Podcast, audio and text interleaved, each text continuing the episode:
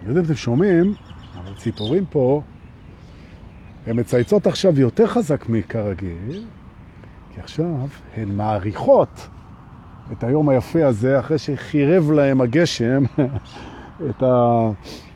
אתמול ושלשום, לא חירב, הן מבסוטיות, אבל הן יותר אוהבות שמש וזה ברור. אז uh, עכשיו כאילו הן רחוצות, הכל פה נקי, ותקשיבו איזה יופי. מדהים, מדהים, איזה ציוצים, יאללה. משהו.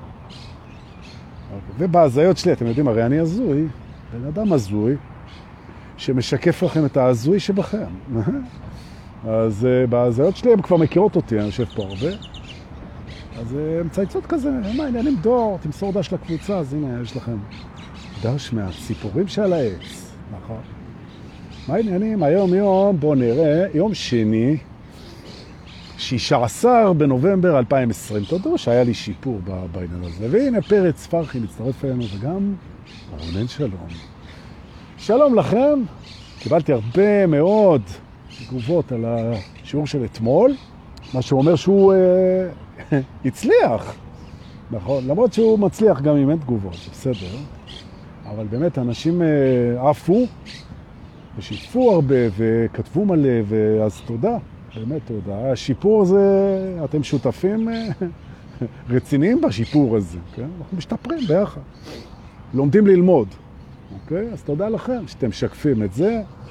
לפני שנתחיל היום, ובזמן שאנשים מצטרפים, אני רוצה לענות טיפה על שאלות, ואז אנחנו נטפס על המרכבה שלנו, שהייתה קרקרה, שהייתה גם עגלה, אבל אסור להגיד לה כי היא נלחצת.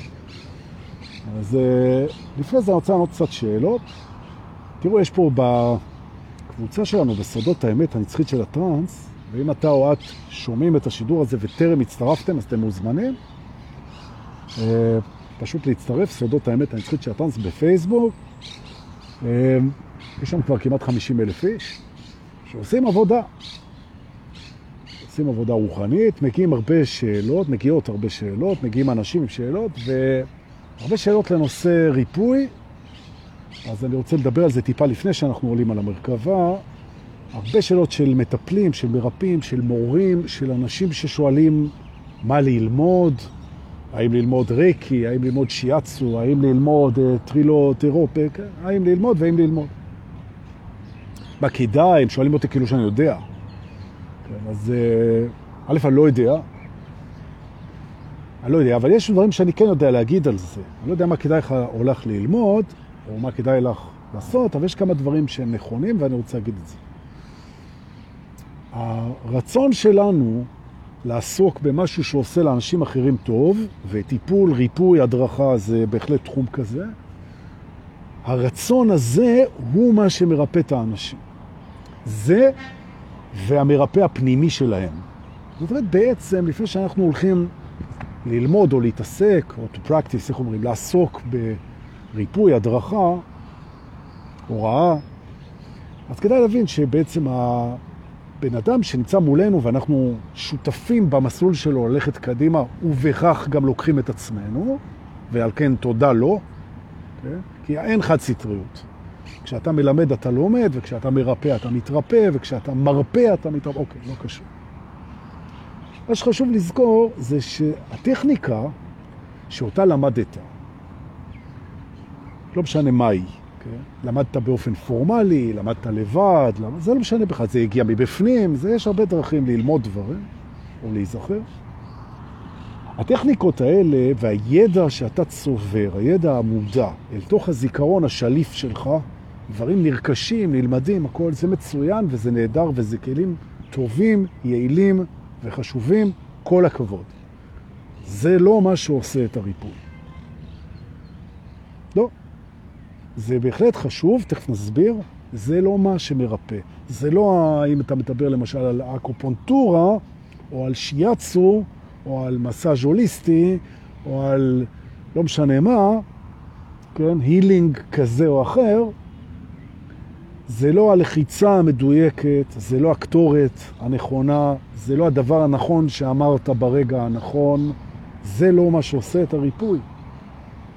מה שעושה את הריפוי זה זה שבך יש כוונה טהורה לעזור לבן אדם, ויש לך חיבור ואמון איתו, מה שמאפשר למערכת השיקומית הפנימית שלו להתעורר ולקבל תמיכה, והחיבור הזה זה מה שעושה את העבודה. אז בשביל מה לומדים? אני אגיד לך.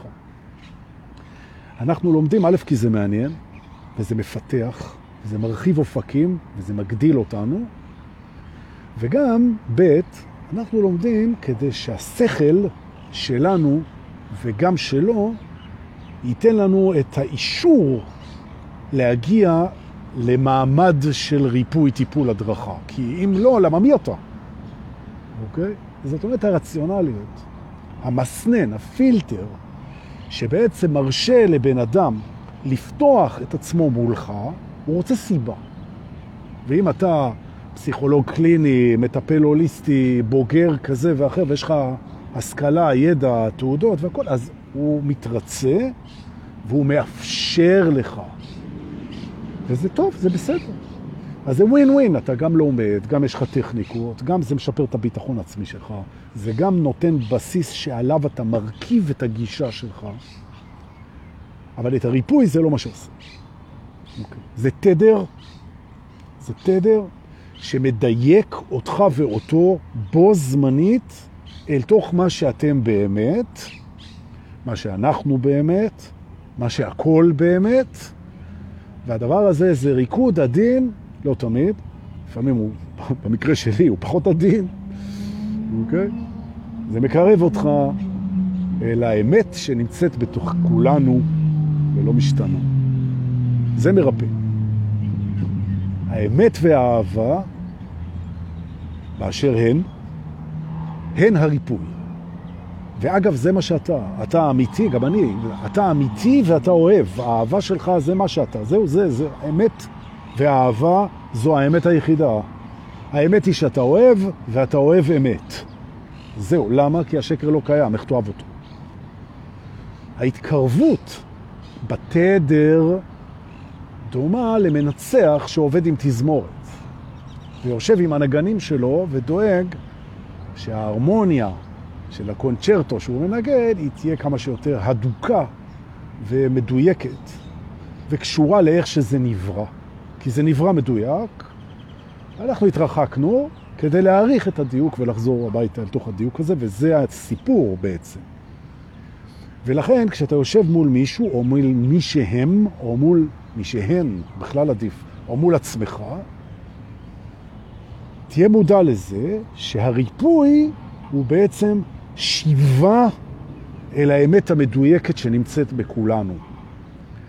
והטכניקות הן רק עוזרות להנגשה ולהרשאה, ואנחנו נגיע לבית ההרשאות בסוף השיעור היום, להרשאה שלך אל תוך התכנים האלה ואל תוך האלמנטים האלה. זה לגבי מה ששאלו, לגבי הריפוי, מה כדאי ללמוד.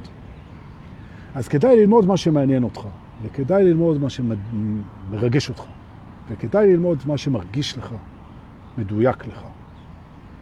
וכדאי ללמוד, וכדאי להתפתח, וכדאי לרכוש כלים, אבל לא להיכנס לאובססיה לדבר הזה. אתה לא מטפל או מרפא או מדריך או מורה או כל דבר יותר טוב בזכות הכלים שרכשת.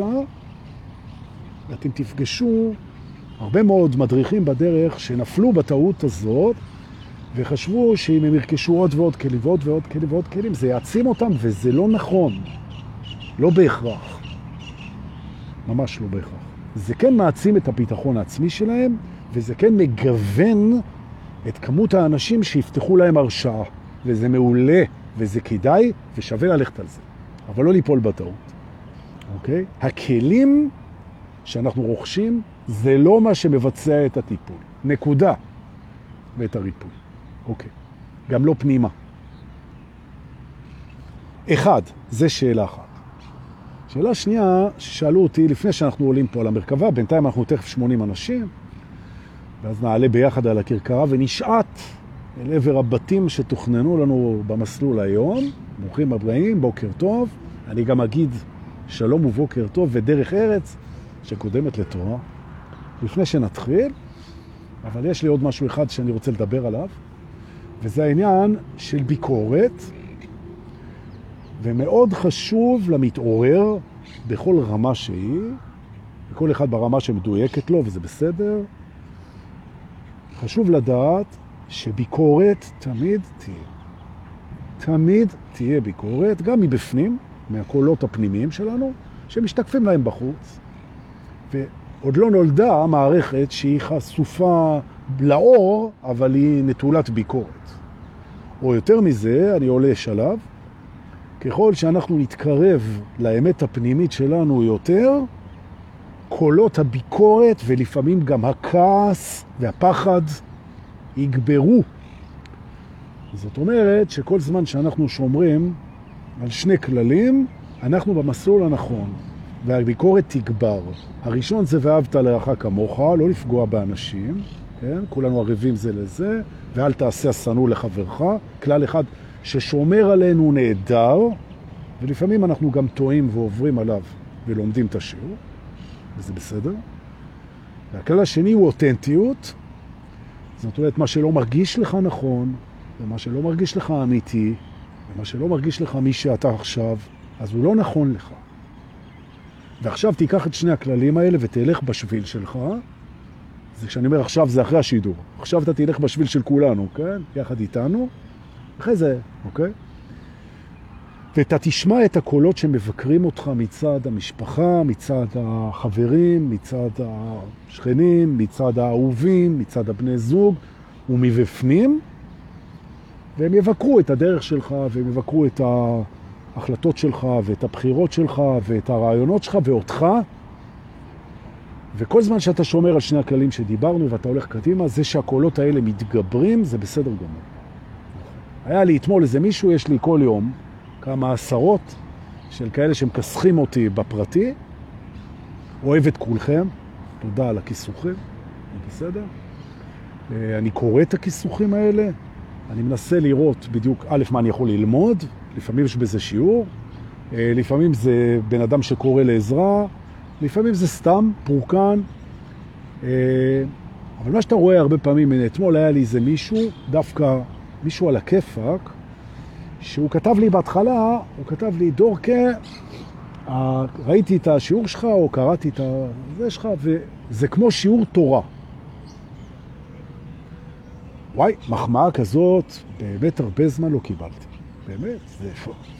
בכלל, זה ששמים אותך ואת התורה באותו אזור בשיחה, זה כבר קומפלימנט ענק. התורה היא גאונות צרופה, ואני בן אדם חילוני, אבל התורה היא גאונית.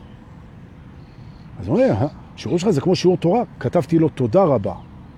הוא אומר לי, לא הבנת אותי, הוא כותב לי, לא הבנת אותי. אני לא התכוונתי לזה כדבר טוב.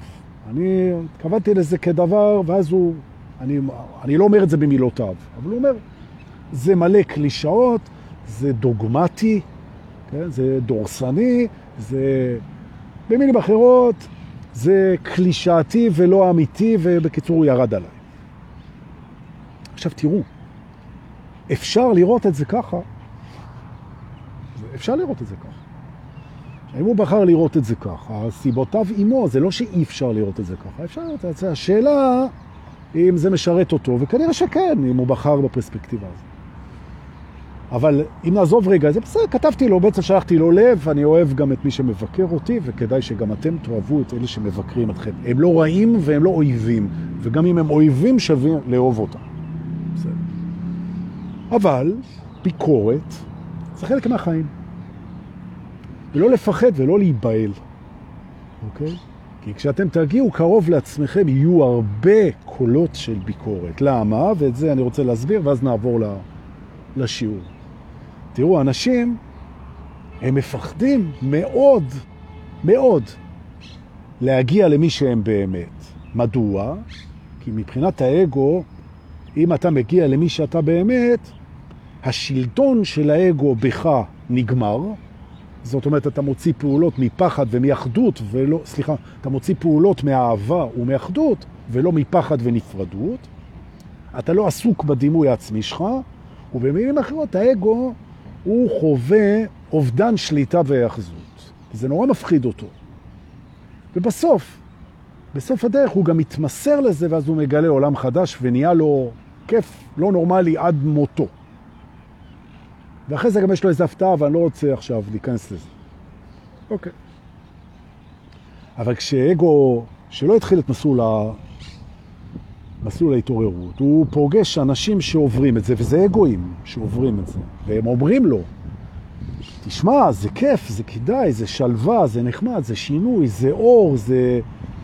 חבל שאתם לא קוראים מה שאני קורא כל בוקר בתיבת דואר שלי, מה שאנשים שולחים, זה, זה הרבה בזכותכם. כן. אז הוא נלחץ. הוא אומר רק, מה זאת אומרת? זה, זה מצריך ממני לסלוח על דברים איומים שעשו לי, זה מצריך ממני לחשוב שמה שאני רואה זה לא בהכרח ככה, זה העבר איננו, אז מי אני? אני, אני לא מעוניין בזה. אוקיי? אני זמני, אני מעלה את זה למודעות. אני... כל האנשים שפגעו בי הם בעצם עזרו לי? מה זה הדבר הזה? מה זה הסדומזו הזה? מה זה? אני לא רוצה... זה... אוקיי?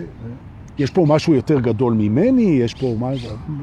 למה? הדבר? ומה, הטענות שלי הן מיותרות, ואני לא יכול, וההתנגדויות שלי הן רק מפריעות לי, ואני לא מעוניין, זה מפחיד אותי, אני לא מכיר את זה, זה מסוכן לי, אני מרגיש אובדן אחיזה, ואני מתחיל לבקר את כל מי שנמצא שם,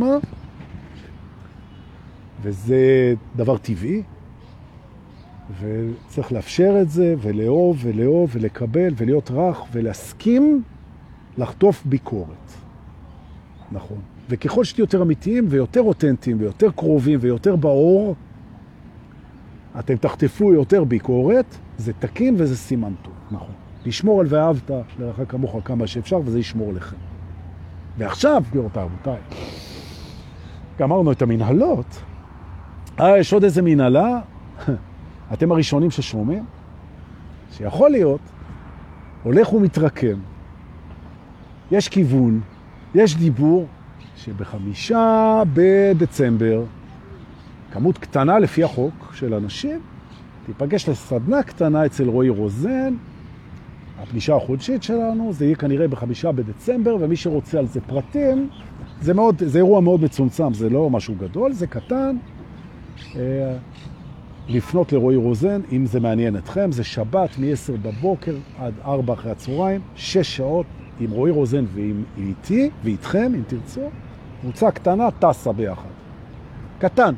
זה לא מסיבה וזה לא אירוע וזה לא מפגש, זו סדנה קטנה, אנחנו עושים אותה כל חודש. חמישה בדצמבר, דברו עם רועי רוזן אם זה מעניין אתכם. הבטחתי שתהיו הראשונים. צ'ופר ל... לזה. שני בקשי, שטויות, תראי את זה אחר כך שוב פעם, לא קרה כלום. בוקר טוב לשני בקשי, בוקר טוב ליניר, ליניב בנדט, ובוקר טוב לכל מי שהצטרף אלינו, הנה איתן פרחי פה איתנו, וטל איתנו פה, וכל הקבועים, ואנחנו כבר 80 אנשים. ובואו נעלה על המרכבה, כרכרה, עגלה, ניתן לסוסים דיו קטן, בכוונה זה מספיק. וניסה לנו לבית הזימונים. ובית הזימונים זה מקום מעניין, באמת. כי אם רציתם לזמן בצורה מוצלחת דברים לחיים שלכם, היום, איתי, איתכם, איתנו, גם ציון פה, אלן ציון. אנחנו נגיע תכף לבית הזימונים ונלמד איך מזמנים, איך לא מזמנים, מה מזמנים ומה לא מזמנים. רוצים? הנה הגענו. תיכנסו בבקשה, חיכו לכם, יש קפה ועוגיות בפינה. קפה נטול קופאין, כדי שלא תהיו לי hyper פה, אוקיי? והסיבה שיש קפה ועוגיות, בניגוד לבתים אחרים, כי אנחנו תמיד מזמנים לנו איזה כיבוד ושתייה כשאנחנו נכנסים לאיזשהו מקום. אז פה זה הצליח, כן? טוב. שבו נא, ובואו נתחיל ללמוד תובנות. הנה, אלי קליין אומר, בדיוק זימנתי את זה הבוקר. זה לא מפתיע אותי, אלי קליין. לגמרי. שתדע שאני מתגעגע אליך.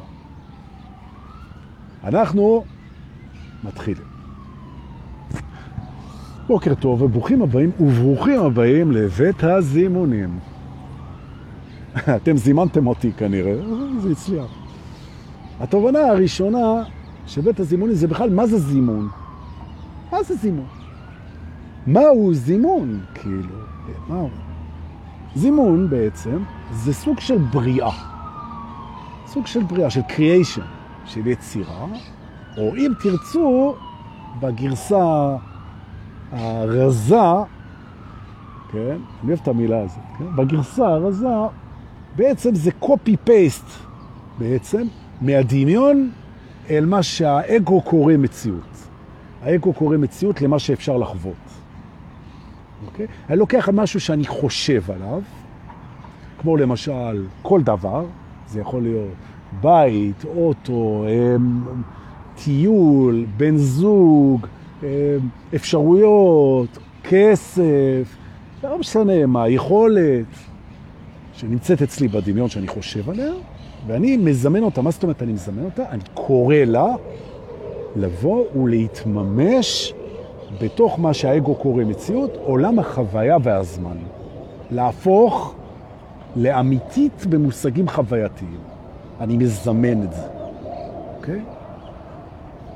זה נורא כיף. עכשיו תארו לכם רגע שהיכולת זימון שלכם הייתה מוחלטת. מה שקוראים באגדות אברקדברה.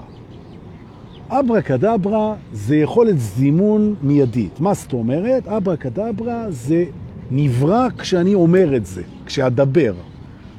כן? אברה קדברה, כן? זה נברא כשאני אומר את זה, או אם תרצו, כשאני חושב את זה, אומר את זה בפנים, ובום, זה ישנו. עכשיו, תארו לכם, הרי זוהי בעצם ההגדרה שלנו לאלוהות. מהו אלוהים? אלוהים הוא הבורא. מה לעשות?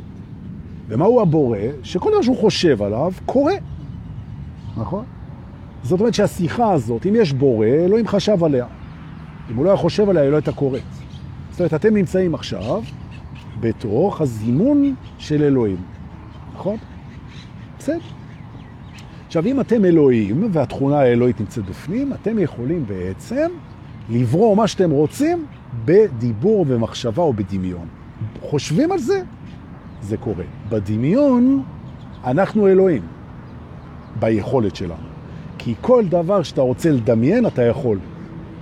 ממש, והוא מופיע ישר בדמיון, ישר. אתה רוצה לדמיין את הווילה שלך בערי האלפים, שבה אתה לוקח את האהובה שלך ואתם משכבים על שטיח של פרווה ליד האח, שהגודל שלו זה שני מטר על שלושה מטר.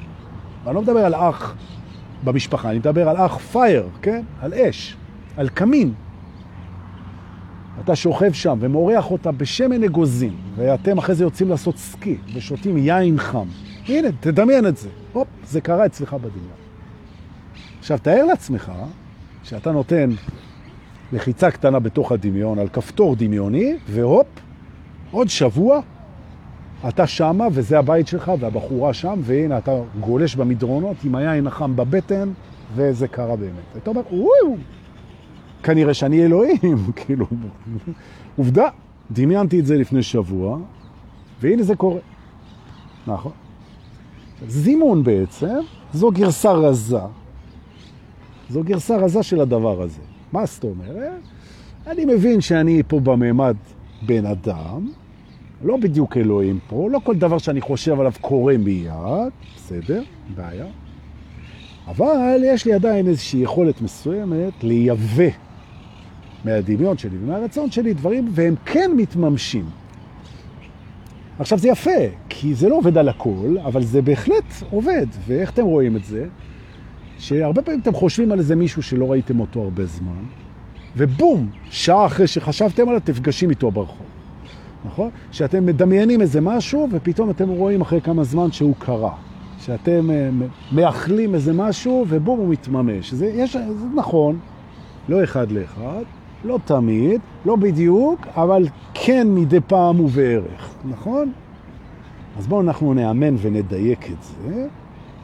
היכולת שלנו לזמן קיימת, ועכשיו אנחנו נלמד כמה תובנות שישפרו מאוד את יכולת הזימון שלנו, okay, אוקיי? שהבנו בעצם. זו גרסה רזה של בריאה אלוהית פה בממד. את מה אנחנו בכלל יכולים לזמן, אוקיי? את מה אנחנו יכולים לזמן? אנחנו יכולים לזמן כמעט כל דבר ובלבד שאנחנו, מי שאנחנו באמת. אוקיי? זאת אומרת, המזמן, המזמן היעיל מזמן ממקום אמיתי. מהו המקום האמיתי שלנו? המקום האמיתי שלנו זה המקום הנצחי שלנו. מהו המקום הנצחי שלנו? המקום האוהב שבנו. כי האהבה, שהיא הכוונה הטובה, והיכולת לקבל ללא תנאי את עצמנו ואת הסביבה, זה מה שאמיתי ונצחי בנו. כשאני מזמן משם, היכולת שלי לזמן היא קופצת. עכשיו, מה הבעיה? שהאגו, שהוא דמות חמודה, זה יצור משעשע, האגו. הוא חי רוב זמנו בתוך תחושות החוסר שלו, עד ההתעוררות. וכשאומרים לו, אתה יודע, אתה יכול לזמן דברים, הוא אומר, יופי, אז אני אזמן את מה שחסר לי. נכון? אי אפשר, ואני רוצה להגיד את זה עוד פעם, אי אפשר לזמן מחוסר. למה? כי חוסר זה לא מי שאנחנו, אנחנו שפע. עכשיו, היכולת שלנו לזמן היא של מי שאנחנו באמת, לא של האגו. זה לא האגו מזמן, נכון? אתה וגם אני וכולנו, אנחנו לא האגו שלנו. אגו זו מחשבה מפרידה בזמן, כן? יש אני ויש עולם, בעוד שאנחנו זה הכל. סינרגיה, חיבור, אחד, זה אנחנו. האגו, אני ושאר הדברים, אוקיי? הוא לא יכול לזמן. הוא לא יכול לזמן. וגם אם הוא היה יכול לזמן, אז הוא היה מזמן את מה שחסר לו לתחושתו. כסף, עוד שנים, עוד השפעה, עוד בריאות, עוד זה, החלמה, כל מיני כאלה. זה מה שהוא היה מזמן. ולכן תדעו לכם שדיוק בזימון, אתה מזמן ממי שאתה, לא מהאגו שלך, דבר ראשון. ומי שאתה זה אהבה נצחית, חיבור מלא עם הכל, ואז יש השאלה, אם אני אהבה נצחית, ואני חיבור מלא עם הכל, אז למה אני בכלל צריך לזמן? או, אז אני אענה על זה, אבל אני קודם אוריד את החולצה כי חם לי. תרגש, רגע.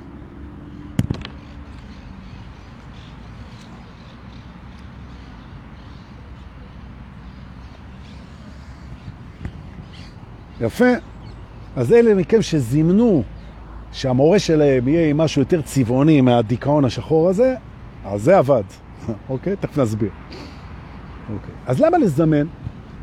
הרי הכל בסדר, הכל מדויק, כשאנחנו מחוברים, הכל מדויק. למה לזמן בכלל? בשביל מה? הכל בסדר, בוא נתמסר לדברים כמו שהם. בשביל מה לזמן? אה, אז יש סיבה. אוקיי. תקשיבו, הבורא הוא יורד עד רזולוציה מסוימת. הוא יורד עד רזולוציה מסוימת. עכשיו, את שאר הרזולוציות הוא משאיר לרצון החופשי שלנו. נכון? כי אנחנו לא רובוטים. הוא גם לא רצה שנהיה רובוטים. הרי הוא צמצם את עצמו אלינו. בעצם אנחנו זה הוא בגרסה רזה, מצומצמת. הוא השאיר לנו בחירה איך הדברים יהיו פחות או יותר, פחות או יותר זה בשליטתנו, במהות שלהם זה בשליטתו, בניואנסים זה בשליטתנו. אז מה אנחנו מזמנים? אז בואו נראה. בואו נראה.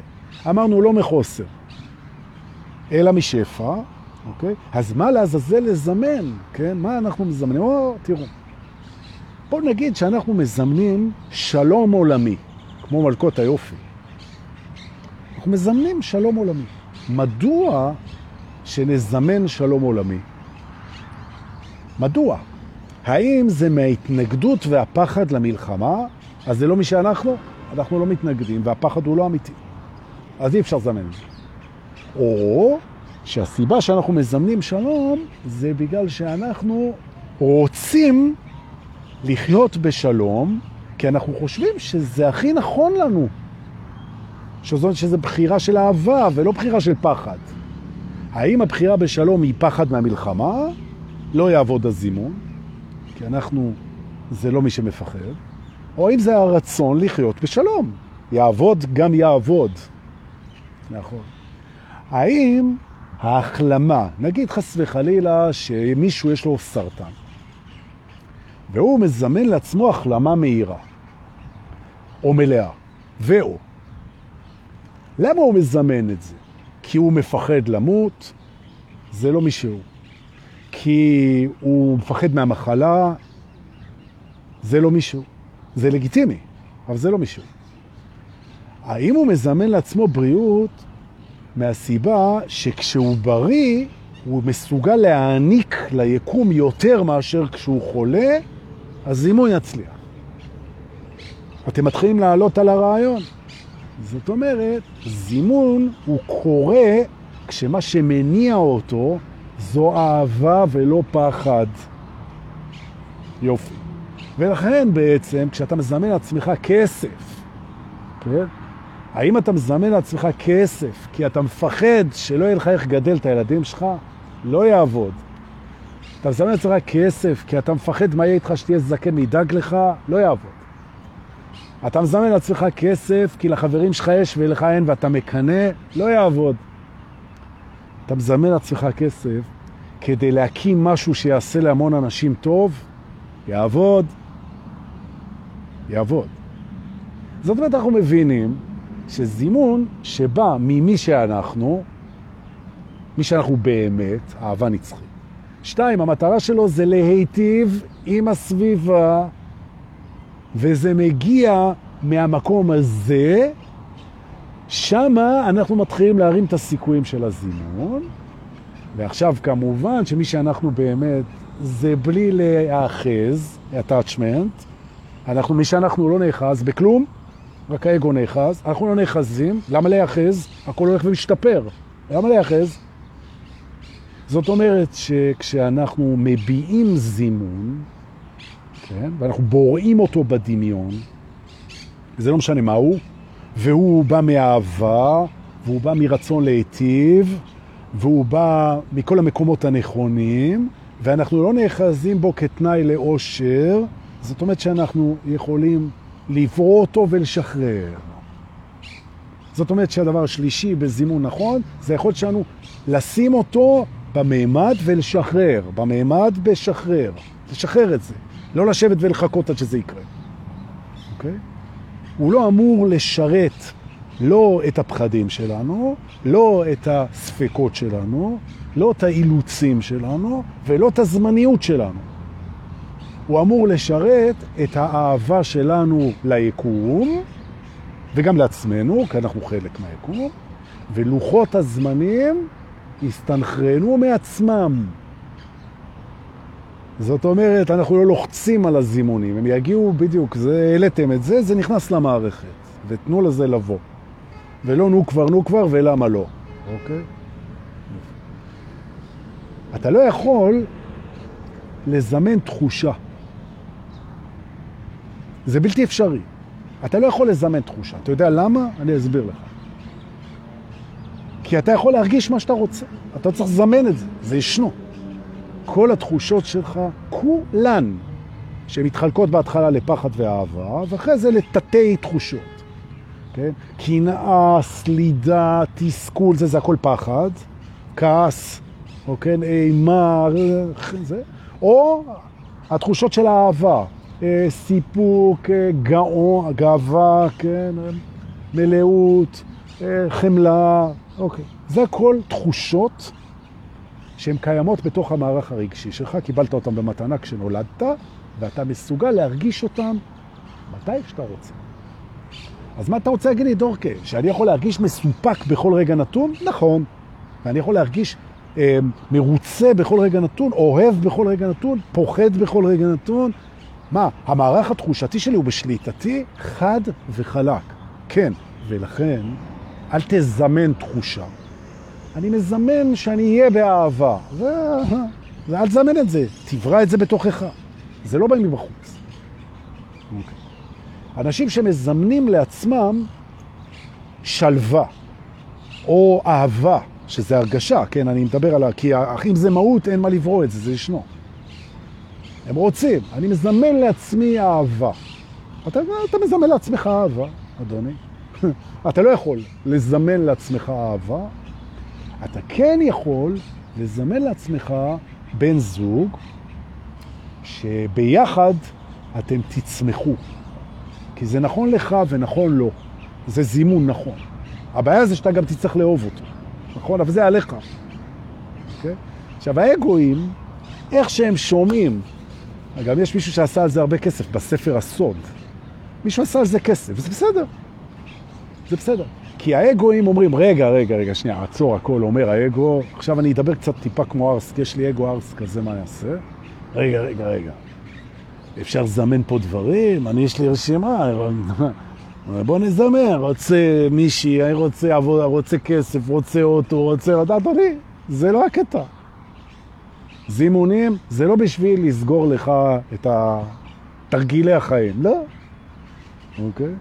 זאת אומרת בעצם זימון זה יכולת לשיפור הממד הזה על ידי זה שאנחנו מזהים פוטנציאל לאהבה ולנתינה ולפתיחה ולצמיחה ולגדילה ואנחנו בעצם מציצים לרגע דרך הממד לאלוהים ואומרים לו, והוא נמצא בהכל, אז זה לא משנה לאן אתם עושים את זה, אומרים לו, תקשיב, מדבר פה הילד שלך, כי אנחנו ילדים של אלוהים, גם ההורים שלו אגב, הילד שלך דורקה מדבר פה, אני מזהה ששלום במזרח התיכון הוא יהיה יותר טוב מאשר מלחמה. אגב, לא בטוח.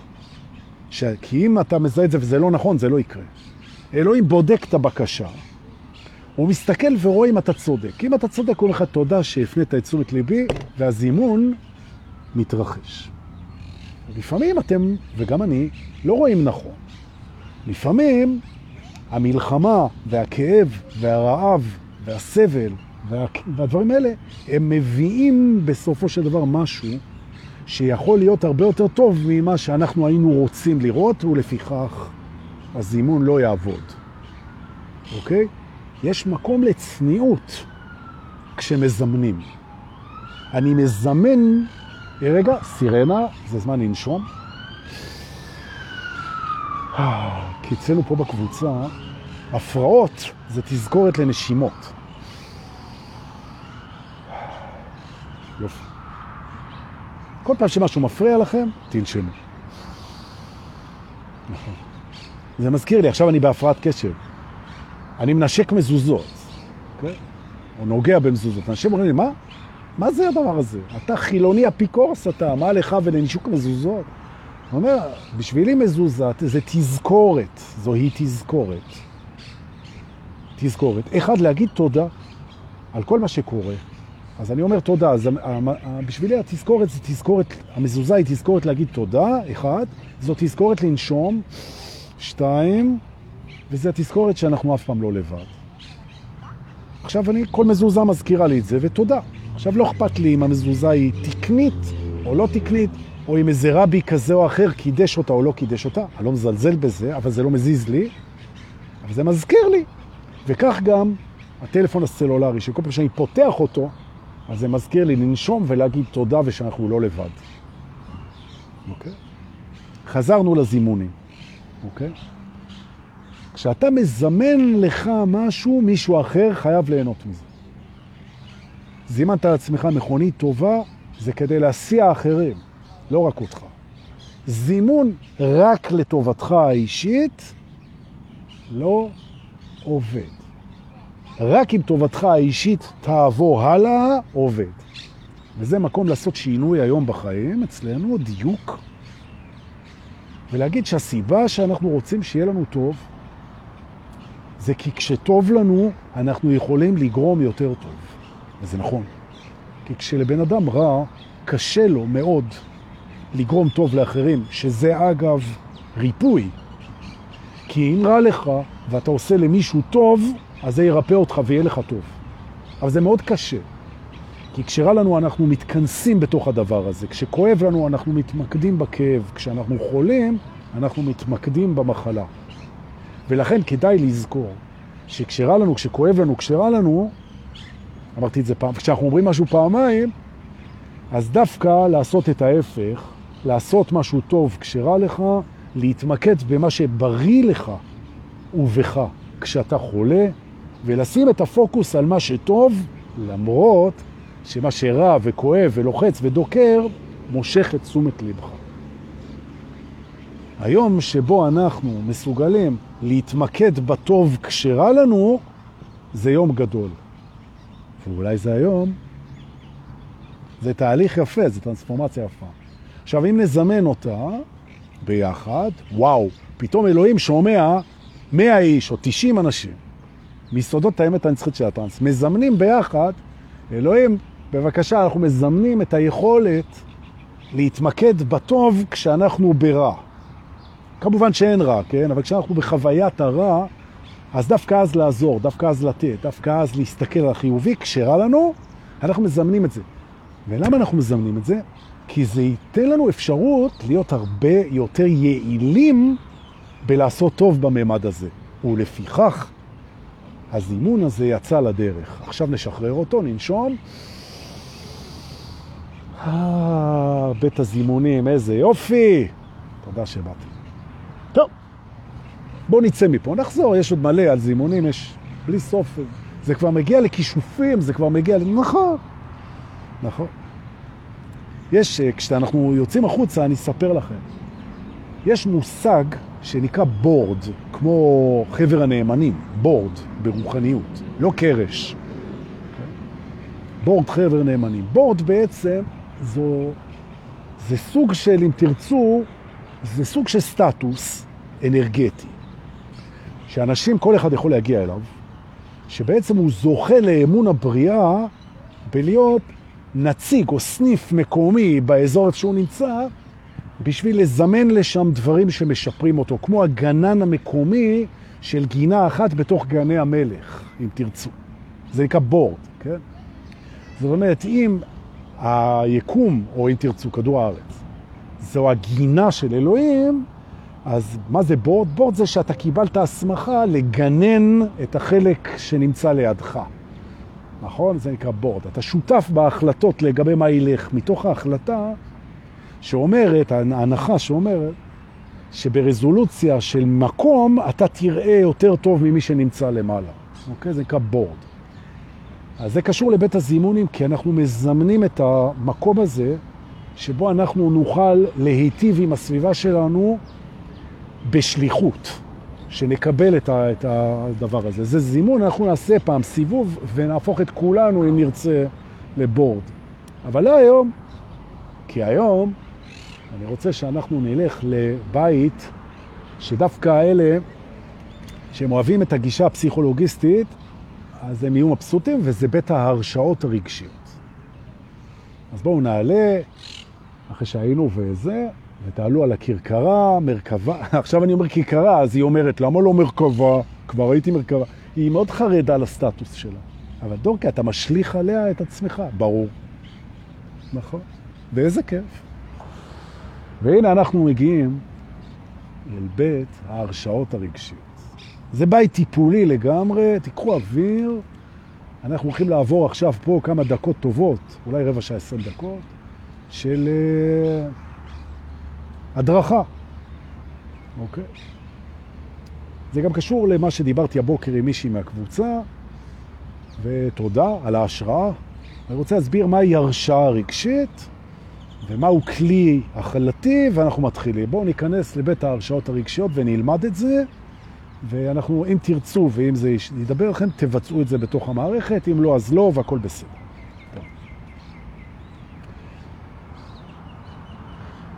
כשאנחנו קטנים, ילדים, יש לנו הרבה מאוד תחושות שהן תחושות שבעולם המבוגרים לא אוהבים אותן. נכון. כמו פראות, אנחנו פראים, אנחנו יצריים, אנחנו קולניים, אנחנו צבעוניים, אנחנו סקרנים, מה שיכול להתפרש כנודניק, אנחנו חברותיים, אוקיי? לא תמיד, אבל כן. אנחנו לפעמים כועסים מאוד, עצובים מאוד, אוקיי? יצריים, לפעמים שמחים מאוד, אנחנו קיצוניים. לא תמיד. דבר אחד כן תמיד, הקשת הרגשית של ילד, לפני שהוא פוגש את החברה או את הבית, היא מלאה. יש לו קשת רגשית. תינוק מגיע עם אמון לעולם, ובגלל שהוא בא עם אמון לעולם, אותו תינוק מקסים, ואני רוצה רגע שתראו רגע איזה תינוק נהדר הייתם כשיצאתם מאימא. ואם אתם יכולים לעשות את זה איתי עכשיו, אני מאוד אודה לכם. אני מבקש רגע, מי שרוצה יכול לעצום עיניים ורק להקשיב, לדמיין את עצמכם כתינוק מקסים שהרגע הגיח לעולם ונמצא על אמא שלו. מחבקת אותו, מחזיקה אותו, אפשר גם על אבא, זה בסדר. ותסתכלו רגע על התינוק הזה. התינוק הזה שהוא אנחנו, הוא יש לו אמון מלא בעולם. למה יש לו אמון מלא בעולם? כי הוא הגיע עם תודעה שנקראת תודעת משיח, כן? עם תודעת אור. מאיפה שהוא הגיע, הכל מושלם, נהדר, הכל טוב. וכשאתה מגיע מהכל טוב, אז אתה טוב כולך. נכון? רק דבר אחד לא היה לו, ואכן הוא גם הגיע. לא היה לו מודעות. נכון? מה שאומר, ושימו לב טוב טוב למה שאני אומר עכשיו, שבשביל אמון לא צריך מודעות. נכון, וזה שיעור חזק. הוא מגיע בלי מודעות ועם אמון מלא. אז אם אתם מחפשים את היכולת שלכם לתת אמון בתוך מודעות כזו או אחרת, אתם מחפשים במקום לא נכון. אמון לא בא ממודעות, אמון בא מאהבה. נכון. וככה הוא מגיע. אז הוא מגיע עם אהבה ועם אמון, הנה הגעתם, ואתם אה, אה, נהדרים, מושלמים. באים לפה ללמוד מודעות. מה לעשות? שבשביל ללמוד מודעות צריך לפגוש את הדואליות. והדואליות היא קשה, כי פתאום אנחנו פוגשים פחד, פתאום אנחנו פוגשים כאב, פתאום אנחנו פוגשים לחץ, פתאום אנחנו פוגשים בדידות, פתאום אנחנו פוגשים ייאוש, תסכול, נכון? רוע. אנחנו פוגשים את זה. נכון, אנחנו פוגשים את זה בתוך עולם דמיוני שהאגו קורא לו מציאות, נכון? נכון, אנחנו מתישהו מגיעים לאיזושהי קבוצה באינטרנט ואנחנו נזכרים שזה לא אמיתי, זה נכון, אבל התינוק, יש לו עוד זמן עד שהוא יפגוש את זה. ובעצם יש לו מנעד רגשי מלא, מהקטע של אהבה מלאה, שמחה, אמון מלא, ועד הפחד ועד החידלון. יש לו את כל הקשת, נכון? והוא מצויד במערכת רגשית מגוונת מאוד מאוד מאוד על כל הקשת. והוא מתחיל לחוות את החיים ולהגיב אליהם רגשית, וזה תקין וטוב, ובאיזושהי נקודה הוא מגלה ממצא מזעזע. מזעזע. שיש רגשות שעדיף לא להרגיש אותם. והוא מגלה את זה בצורה... זה, זה רגעים מכוננים בחיים של בן אדם, וכולנו עברנו את זה. כולנו עברנו את זה, שאתה מגלה שעדיף לך שאתה תחזיק את הרגשות שלך ולא תתפוצץ איתם, לא בכעס ולא בתשוקה ולא ביצר ולא בזה, כי זה לא מסתנכן עם הרצון שלך להתחבר עם אנשים בתוך הממד הזה. ואז אתה לומד שיעור שאומנות החיים פה בממד היא קשורה לביסות, הנה המילה שהתעכבתי בכוונה מלהגיד אותה, שמדובר פה על ויסות, או באנגלית טיימינג, כן? ויסות של החוויות, ויסות של התחושות, ויסות של היצרים, אוקיי? גם פרויד התעסק עם זה הרבה, אוקיי? אנחנו לומדים דרך, אני רוצה להגיד ככה, אבל דרך התחת, אנחנו לומדים בכפות בדרך כלל, לא תמיד, גם בדוגמה אישית, מההורים, מהמשפחה, מהטלוויזיה. מהו הוויסות הנכון בתוך מערכות יחסים רגשיות עם עצמנו ועם הסביבה. ואנחנו לא מודעים לזה שאנחנו לומדים את זה. ואחרי זה, הילד הזה, שוויסת את עצמו בהתאם לאיפה שהוא גדל ואיך הוא גדל, הוא מתחיל להתפתח והוא הופך לבן אדם מבוגר. ואז הוא נתקל בקשיים רגשיים, לפעמים זה חרדות, לפעמים זה דיכאונות, לפעמים זה תקיעות, לפעמים הוא נתקל בבעיות בהתפתחות שלו, וזה מצוין. למה? כי זה מחזיר אותו לשאלה איך ולמה ומתי הוא ויסת את עצמו, והאם זה היה ויסות מדויק או לא מדויק. רמז, זה לא היה מדויק. אנחנו נדייק את זה עכשיו. נכון. וטוב שזה לא היה מדויק, כי זה לימד אותו שיעור שהוא לא יכל ללמוד אותו אחרת.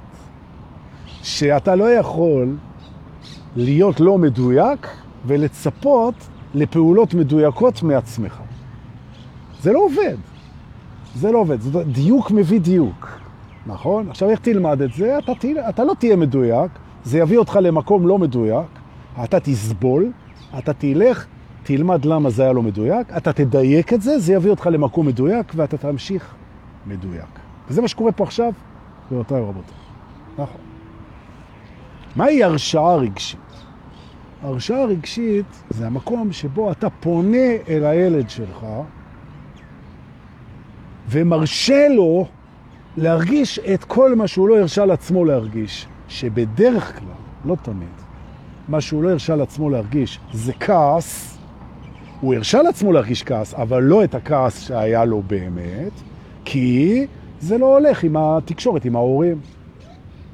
למעשה רובנו, יש לנו כעסים מטורפים על ההורים, ובגלל שלמדנו שהם לא היו אשמים, וזה נכון, הם לא היו אשמים, ושהם עשו הכי טוב שהם יכלו, נכון, ובגלל שאם היינו כועסים עליהם בטירוף, אז לא היה לנו קשר איתם, כי רצינו לפוצץ אותם, נכון, ורגשות אשם, שהם הביאו אותנו, הולידו אותנו, עובדים והכל, ואנחנו...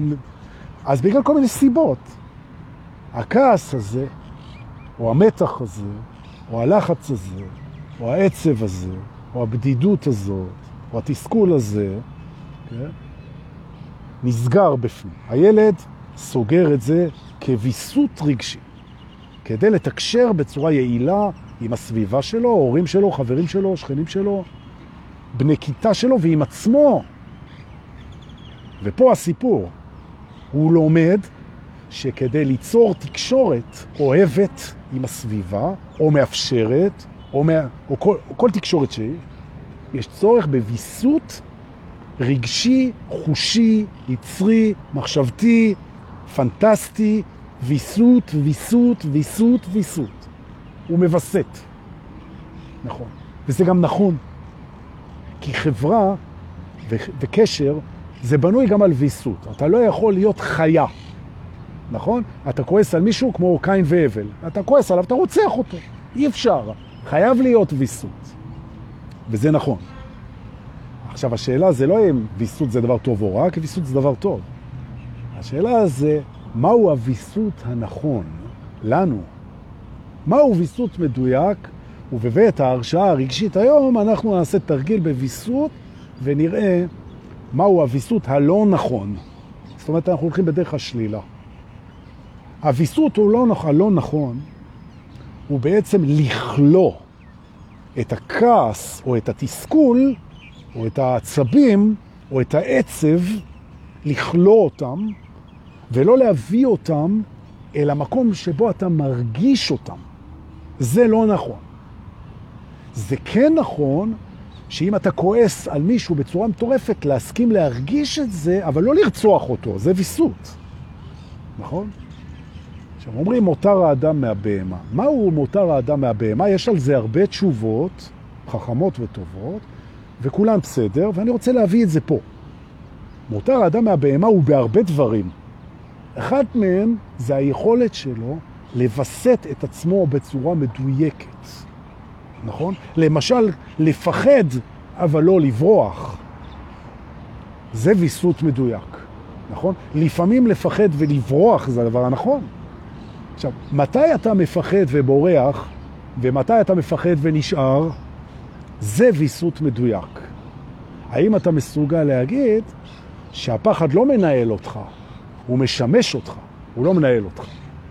לברוח כשצריך לברוח זה אינסטינקט מדויק של הישרדות, ולהישאר למרות שאתה מפחד, מערכות יחסים, עם עצמך בעיקר, נכון? ולא לברוח מאמת, ולא לברוח מסיטואציות, ולא להגדיר אותן כהישרדות, כי האגו נורא אוהב להגדיר משבר כדבר שמסכן את החיים שלך, ומיד אתה בורח, זה לא ויסות נכון. ויסות נכון זה לא להגיד משבר, זה משהו שמנהלים אותו, ואנחנו למרות הפחד נשארים ומנהלים אותו, הוא לא מסכן את חיי, ועכשיו אנחנו מגיעים לכעסים. אם אתה חווה פתאום התקפי חרדה, או דיכאונות, או קריסות בתוך המערכת שלך הרגשית, יכול להיות שזו קריאה בעצם מהילד שלך או מהילדה שלך, שבעצם הוא לא קיבל הרשאה להרגיש את מה שהוא מרגיש. הוא לא קיבל, והוא לא קיבל, והוא לא קיבל, והוא לא, הוא לא נתן אותה לעצמו גם. הוא לא קיבל, והוא לא קיבל, והוא לא קיבל. ולא רק שהוא לא קיבל, אלא אתה כמבוגר, סלחת, הבנת שההורים שלך היו במקומות קשים, שאתה לא שיפוטי, שהכעס הוא פחד במסווה של כוח, שאינך מעוניין לכעוס, שאינך מעוניין לבכות, שאינך מעוניין להתבכיין, שאינך מעוניין להרגיש בדידות קיומית, שאתה רוצה לשמוח, שחבל על הזמן, שכולנו ביחד, שזה חגיגה. אבל הילד, הוא עשה ויסות חושי, ויסות רגשי, ויסות יצרי, לא מדויק, והוא צריך אותך שתבוא לשם ותחבק אותו ותדייק אותו. וזה מתחיל בזה שתגיד לו שאתה מוכן להרגיש את מה שהוא רוצה להרגיש. ויכול להיות שזה לא מוצדק, ויכול להיות שזה שיפוטי, ויכול להיות שזה אכזרי, ויכול להיות שזה לא נעים, ויכול להיות שזה מדכא, אבל אתה חייב לבוא ולהסכים להרגיש את זה, כי אחרת זה לא ישתחרר. וזה נוגד את כל התהליכים של הרוחניות, שבעצם לסלוח ולחיות בהווה. מה פתאום שאני אלך אחורה ואני אאפשר לילד להציף אותי בתחושות שהוא ויסת לא נכון? והאמת היא שזה מאוד קשור למסלול רוחני. כי ההתעוררות זה מסלול מחזק. ואתה היום הכי חזק שהיית. האם אתה חזק מספיק בשביל להסכים להרגיש את מה שלא הסכמת להרגיש פעם? וזה את התחושות האלה, הקשות. בעיקר כעס ועצב ולחץ ועצבים, וזה שאתה מסכים להרגיש אותם היום, זה לא אומר שהן מוצדקות, וזה לא אומר שההורים שלך לא בסדר. ואני רוצה רגע להגיד משהו שהוא קשור לכבד את אביך ואת אמך. יש הרבה מאוד אנשים שאני פוגש, שהם לא מוכנים לתת לכעס על ההורים שלהם מקום, כי זה נראה להם לא מכבד. אמא שלי, שעבדה בספונג'ה, אמר לי איזה מישהו, עבדה בספונג'ה כל החיים בשביל לשים לי לחם על השולחן. וקראה את התחת, נכון? שאני אכעס עליה? שאני אכעס עליה שלא היה מספיק? מה פתאום שאני אכעס עליה שלא היה מספיק? היא מושלמת, היא נהדרת, היא ראויה להכל. זה נכון, היא מושלמת, היא נהדרת, היא ראויה להכל. אבל הילד כועס. הוא כועס על דברים שלתפיסתו מגיעים לו. שכל הילדים הולכים לאיפשהו ו... ולא היה כסף, ולא היה זמן, ולא היה תשומת לב, שלא ראו אותו, שהוא לא קיבל תשומת לב. עכשיו, מה לעשות? ההורים עבדו קשה. ההורים עבדו קשה, ולא היה להם זמן לראות אותו. אבל את הילד זה לא מעניין. הוא מרגיש עזוב, הוא מרגיש מקופח, הוא מרגיש שלא רואים אותו, והוא כועס, הוא מתוסכל. אבל אם הוא מוציא את זה, אז באים אליו, אומרים, תגיד, אתה לא רואה שאני מהבוקר עד הלילה עובד בשביל לפרנס אותך, אתה גם רוצה תשומת לב, אתה לא צודק. רבותיי, אין צדק בהרגשה. תשחררו את זה. זה רק האגו מחבר את ההרגשות עם לגיטימציה. והנה, עכשיו הרצף המרפא. אנחנו היום פה הגענו למצב אולי, מי שמרגיש לו, שאנחנו יכולים לשחרר את הלגיטימציה מהמערך הרגשי. או במילים אחרות, אנחנו נרגיש כל מה שבא לנו להרגיש, ולא נתעסק אם זה לגיטימי, אם זה נכון, אם זה ראוי, או מה זה אומר. זאת אומרת, המערך הרגשי שלנו מקבל היום הרשאה, פס, הוא מקבל הרשאה להרגיש מה שהוא רוצה. מה שהוא רוצה. ואלוהים ישמור מה הכל קורה כשאנחנו נותנים את ההרשאה הזאת. עכשיו, יש לזה צד קשה, כי יעלו הרגשות שהן לא קשורות ללגיטמיות, של כעס ותסכול ופחד של הילד, וזה מרפא, וזה מרפא, וזה מרפא, וזה מרפא. והצד הטוב הנוסף של זה, חוץ מזה שזה מרפא, זה שזה מאפשר לנו להרגיש גם אהבה.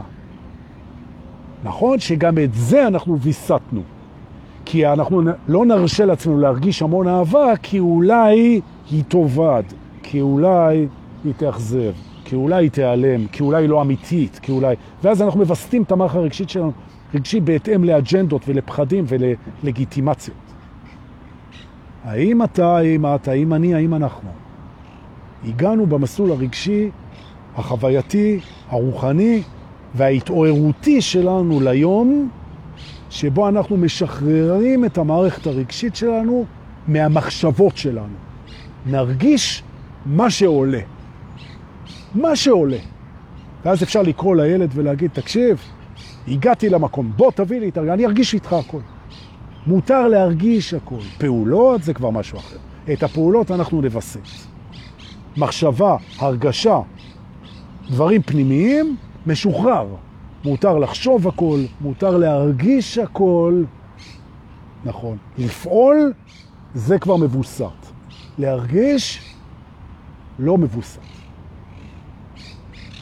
ולא בטוח שהגענו, ואם לא הגענו, אם לא הגענו אז גם לא נצליח לעשות את זה.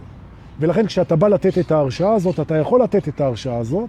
אם אתה בשל זה יפתח את זה, ואם אתה לא בשל זה לא יפתח את זה, ולכן זה לא מסוכן. כי אם אתה לא במקום מספיק חזק בשביל להרגיש הכל בלי קשר לאם זה מוצדק או לא מוצדק, אתה עלול לגלות שאתה בכעסים מטורפים על אבא שלך, ואבא שלך זה הבן אדם שהכי אהב אותך בעולם. וכל מה שהוא ראוי זה רק לחיבוקים ונשיקות שתנשק לו את הרגליים. זה לא קשור. לכעס יש מקום. נכון. וברגע שהכעסים והתסכולים והעצב הם משתחררים מהצורך בלגיטימציה, אז הם משתחררים. וכשהם משתחררים, הם מפנים מקום. והם מפנים מקום לדבר היחיד שהוא באמת אמיתי, שזו האהבה. נכון.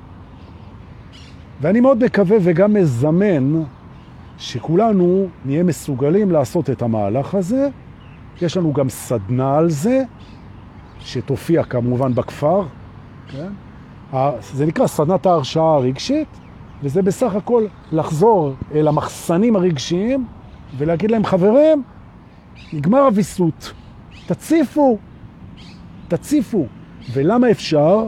כי הכלי הוא אין סוף.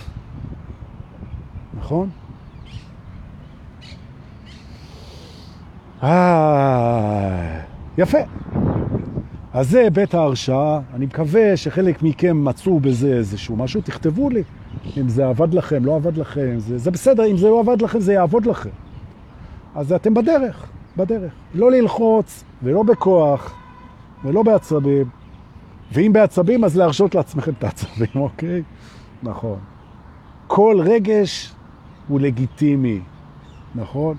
גם בוז עצמי, גם סלידה עצמית, גם ביקורת, גם תחושת אפסות. הרגש לא צריך לגיטימיות. ולכן, אגב, אם אתה שואל את עצמך, איך זה שאני קם בבוקר ועושה כל כך הרבה למען, ובערב אני מרגיש אפס ולא ראוי לאהבה, ההרגשה לא צריכה לגיטימיות. אז מה, אתה מרגיש את זה, אתה מרגיש את זה. אז מה? אתה זה לא ההרגשות שלך. אתה זה הכלי שדרכו הן עוברות, תן להן לעבור. נכון? כל live כזה זה סדנה. כי עוד אין לי את הכפר, אז אני עושה את זה פה. שיהיה את הכפר, אנחנו נעשה את זה שם, שדר לכם שידור ישיר. נביא את נתן לוי, הוא ישדר את זה ב-high definition. תוכלו לראות את הסדנאות מהכפר בלייב. מה אתם אומרים? טוב, זה מה שהיה לי להגיד היום, האמת. אז אני לכם תודה שבאתם, ותודה שאתם עוברים איתי את זה. ותודה שאתם משתפים, כי תדעו לכם שהשיתופים שלכם הם עוזרים לאנשים. זה הרעיון פה. זה... כשאני אומר תשתפו, זה פחות ה ego trip של תפרסמו אותי, זה במילא עובר דרכי. זה יותר זה שכנראה יש לזה ערך לעוד אנשים. אז תפרסמו את זה, תשתפו את זה. תודה למטל מורן שמעלה את זה ליוטיוב, את כל הסרטונים. תחת השם דור פולס באנגלית, ואז אפשר לראות את זה ביוטיוב, על הכיף. תודה לכם שאתם באים, תודה לאלה ששולחים לי כסף בביט ובפייבוקס, עדיף בפייבוקס. תודה רבה. נלמד לקבל ולתת, זה צינור פתוח. תודה שבאתם היום, תודה שבאתם אתמול, תודה שתבואו גם מחר, ואני מקווה, אם כי לא בטוח, שאני אספיק לתת שיעור גם מחר, אני עובד על זה. חברים, תודה רבה, המשך יום ושבוע מענג, תודה שבאתם, אנא שתפו. להתראות.